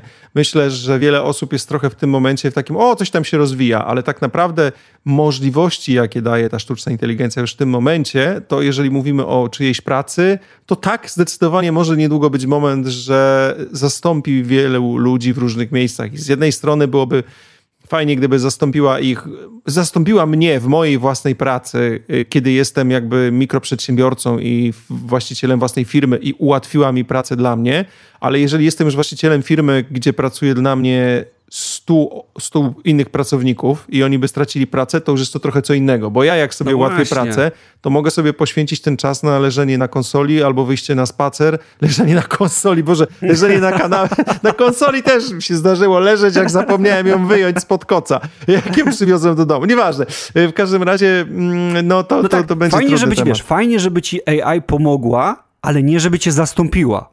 I to jest, myślę, takie chyba najważniejsze, ale rzeczywiście może nie wchodźmy e, już dalej, nie zostawmy dziś, sobie... Nie dziś, za tygodnie sobie do tego tak, przejdziemy na pewno. Odrobinę tych, tych rozkmin na następny odcinek. Nie, no wiesz co, słuchaj, Blade Runner w ogóle jest świetnym przykładem takiego filmu, gdzie tak naprawdę nie ma y, czarnej i białej strony, bo dla mnie y, same te androidy, długo się nad tym zacząłem zastanawiać, jak pisałem notatki, gdzieś tam siedziałem akurat w poczekalni i miałem godzinę czasu, więc też długo się zastanawiałem, co wpisać w notatki, jak to, jak to ograć i w zasadzie doszedłem do wniosku, że tutaj nie ma ani ciemnej, ani jasnej strony. W ogóle też ciekawostka, że w oryginalnym scenariuszu Blade Runnera replikanci byli postrzegani jako takie czyste maszyny, bez uczucia ani emocji. E, czyli po prostu w zasadzie były takie bezduszne, jak kogoś zabiły, to była zła bezduszna maszyna, polowanie na bezduszną maszynę w zasadzie no po prostu polujesz na jakąś bezduszną maszynę. Jednak po konsultacjach mhm. z, e, z, aktorem e, Rutgerem Hauerem, który e, grał jednego z replikantów, Roya Batiego, ile pamiętam, to scenarzyści zmienili podejście i dali replikantom em, emocje i osobowość, co bardzo dużo w tym filmie zmieniła. I ja się zacząłem zastanawiać, gdzieś tam siedząc sobie i pisząc notatki, nad taką rzeczą. Załóżmy przez chwilę, że my jako ludzie jesteśmy wynikiem eksperymentu stworzonym w 100% przez jakąś inną rasę, dużo bardziej od nas rozwiniętą, czyli w sumie jesteśmy sztucznym tworem jak dla nich i oni w pewnym momencie stwierdzają, patrzą na nas i mówią, Jezus Maria, to w ogóle w żadnym stopniu nie pykło, trzeba to zaorać i przylatują tutaj. Mhm. No i jakby jako nasi twórcy postanawiają, że nas chcą wyłączyć, czyli wymordować, tak? Mm, I w zasadzie to, że my zaczynamy się bronić, to jest dla nich bunt maszyn. No tak. Dokładnie tak. Więc dokładnie patrząc to jest to, z, z tej perspektywy, patrząc z tej perspektywy, czy, dlaczego oni mają prawo nas zabijać, mimo że gdzieś nas niby stworzyli? Ja się czuję jako mhm. autonomiczna jednostka, która się wychowała, urodziła i tak dalej. No, tutaj nie możemy mówić o wychowaniu i urodzeniu na razie maszyn, ale no gdzieś tam one też będą, powiedzmy sobie, nie wiem, załóżmy może świętować dzień pierwszego uruchomienia, tak, czy coś, rozumiesz? No tak, jestem w stanie uwierzyć, że będą jakieś, jakieś święta, e, święto chociażby e, tej konferencji w 56. będzie na przykład stulecie Eee, stulecie AI, gdzie, gdzie, gdzie, gdzie jakoś w kalendarzu może taki robot sobie wpisać. To jest coś, coś, po prostu, wiesz, jak o tym teraz mówimy, to są jeszcze takie rzeczy, że można się uśmiechnąć pod nosem, ale myślę, że już niedługo ten uśmiech e, zejdzie że tak powiem, z twarzy, znaczy, bo to co? staną się rzeczy, rzeczy po prostu no, otaczające Moim nas zdaniem, nie patrząc na to tak e, apokaliptycznie, ale moim zdaniem jesteśmy w tej chwili na progu bardzo dużych wydarzeń, jeżeli chodzi o wykorzystanie komputerów. Drugim takim moim zdaniem ogromnym krokiem, który może w przyszłości nastąpić, będzie opracowanie stabilnego komputera kwantowego, bo to nam da niezwykłe możliwości. Ale w tym momencie już ta sztuczna inteligencja, która pojawiła się teraz, już zmieniła bardzo mocno sposób, w jaki ja pracuję i bardzo mocno mi tę pracę ułatwiła.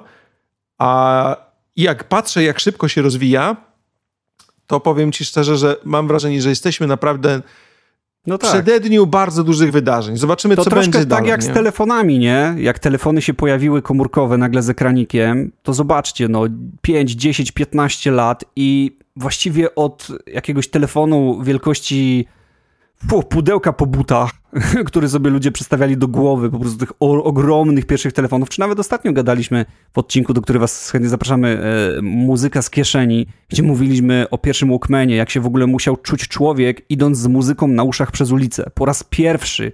Nie, wiecie, z boomboxem na ramieniu, bo jasne, że takie rzeczy były, tylko z muzyką dla siebie, w ciszy, jechać w metrze. Coś jest niesamowitego, tak, takie właśnie pierwsze razy, a zobacz jak to się szybko wszystko rozwinęło. E, począwszy przez jakieś sławki Bluetooth, że dźwięk nie biegnie już po kablu. No, no niesamowite. I ja myślę, że tak samo szybko się właśnie może e, to, o czym, o czym teraz mówisz, rozwinąć, ale może nie wchodźmy jednak tak za bardzo. Nie, nie, czuję, nie wchodźmy, nie wchodźmy. Ja, ja... Zahaczamy właśnie Pewnie. drugi odcinek bardzo, bardzo mocno, a, a może to tutaj znaczy, nie powtarzam. Wiesz, ja jeszcze tylko skończę temat Blade Runnera na szybko, bo dla mnie y, tam jest dosyć istotny jeden, jeszcze jeden, jeszcze jeden temat związany z tym, że w jednej ze scen filmu główny bohater Descartes przeprowadza test Wojta Kampfa, aby wykryć, czy osoba, z którą rozmawia, jest człowiekiem czy replikantem. I ten test tak naprawdę jest oparty na rzeczywistym teście Turinga, tak, który próbuje określić, czy rozmawiamy właśnie z człowiekiem, czy z maszyną, i który to test no, w zasadzie już został przekroczony, tak, już został zdany przez maszynę. Mhm, mhm. Tak, słyszałem o tym, o tym e, teście Alana Turinga. Możesz o nim coś więcej powiedzieć? Jak on wygląda? Tak, ten test w zasadzie ma na celu zestawienie, czy maszyna jest w stanie się zachować w sposób wystarczająco ludzki, aby przekonać człowieka, że rozmawia z innym człowiekiem, a nie z maszyną. Mhm, mhm. no to teraz, rozumiem. jak widzisz, to, to jest już bez problemu do zrobienia. Z kolei tak, w teście Wojta Kapfa wyglądało to trochę inaczej, bo tam pojawiały się emocjonalne rzeczy takie bardzo emocjonalne, związane z tym, że na przykład yy, coś, na co człowiek zareaguje emocjonalnie, a maszyna y, logicznie, czyli nie wiem, mm -hmm, bicie. Mm -hmm. O, tam chyba był jakiś, pamiętam, e, fragment o żółwiu, który leży na plecach. No, na zasadzie powiedzmy takiej, że nie wiem, widzisz człowieka, który bije swojego psa za coś tam, karci swojego psa. No i ty mm -hmm. masz taką reakcję, no ale jak, jak to bije psa, nie? Albo czy pies jest przygnieciony. No tak, ro rodzi się, taki, taki bunt się w tobie rodzi, taki dokładnie, że, że jakby nie godzisz się na tą sytuację, natomiast maszyna jest jednak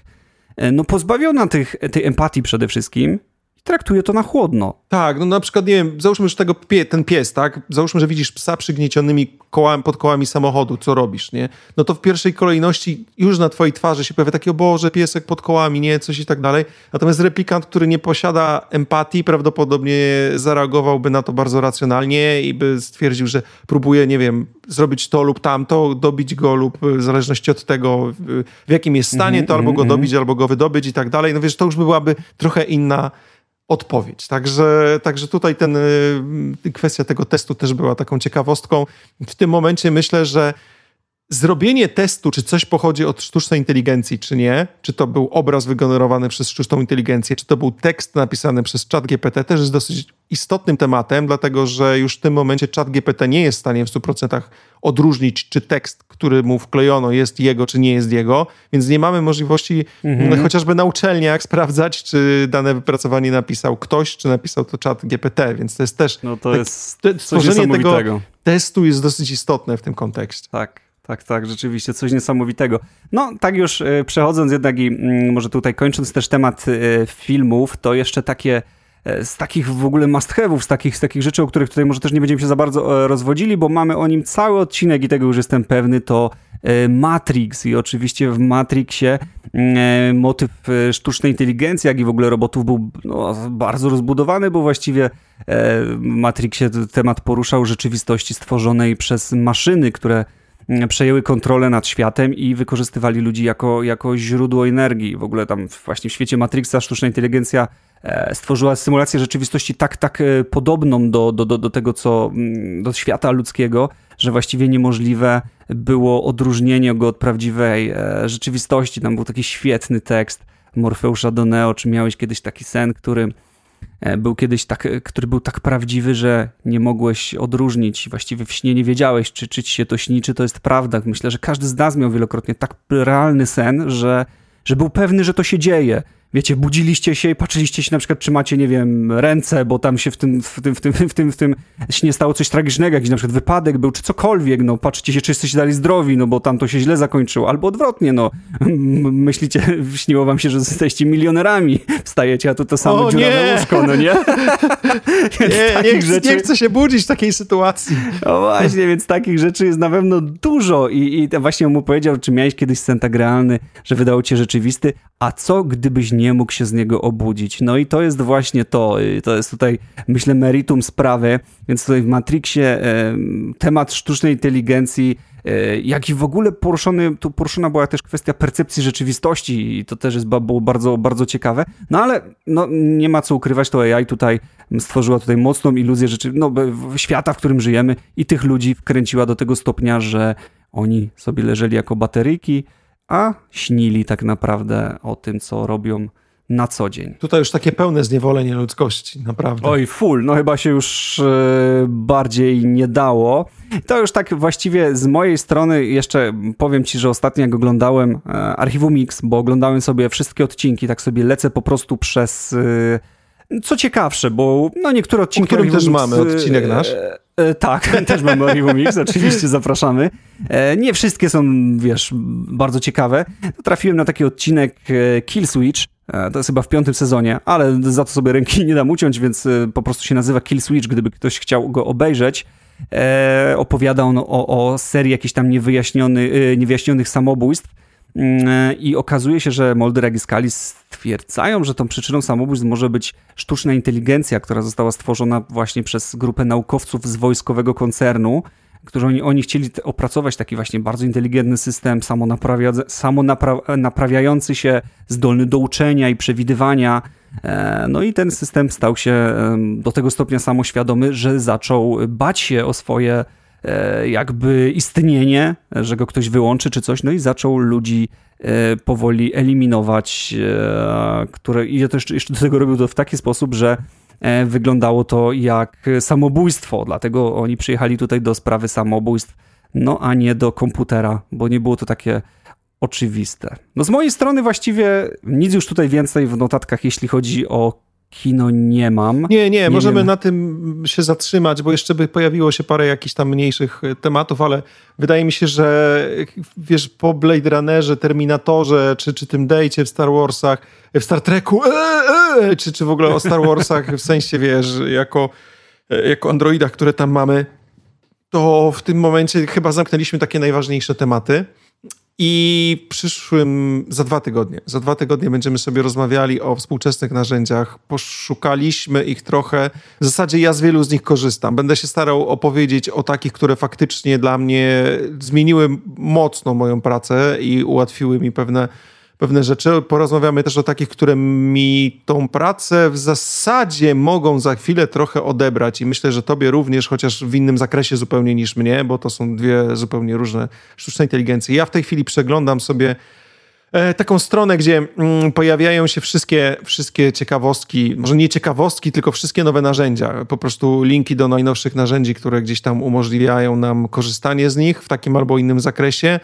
I w tej chwili jesteśmy na etapie szkolenia bardzo wielu algorytmów, bardzo wielu takich, e, no można byłoby powiedzieć, że sztucznych inteligencji skupionych tylko na robieniu jednej rzeczy. To, co tam jest, jestem gdzieś tak naprawdę na początku przeglądania tego wszystkiego, ale, e, ale jest, znalazłem już kilka naprawdę fajnych ciekawostek, więc na pewno do tego wszystkiego z dwa tygodnie sobie przejdziemy. A dzisiaj myślę, że mogę powiedzieć, że bardzo dziękujemy Wam, że byliście z nami, że nasze odcinki jak zwykle znajdziecie na Spotify'u, na Apple Podcast, na YouTubie znajdziecie nas również na naszym Facebooku e, oraz na stronie retronauci2000.tf i dziękujemy Wam bardzo. Do usłyszenia za dwa tygodnie. Cześć. Do usłyszenia. Cześć.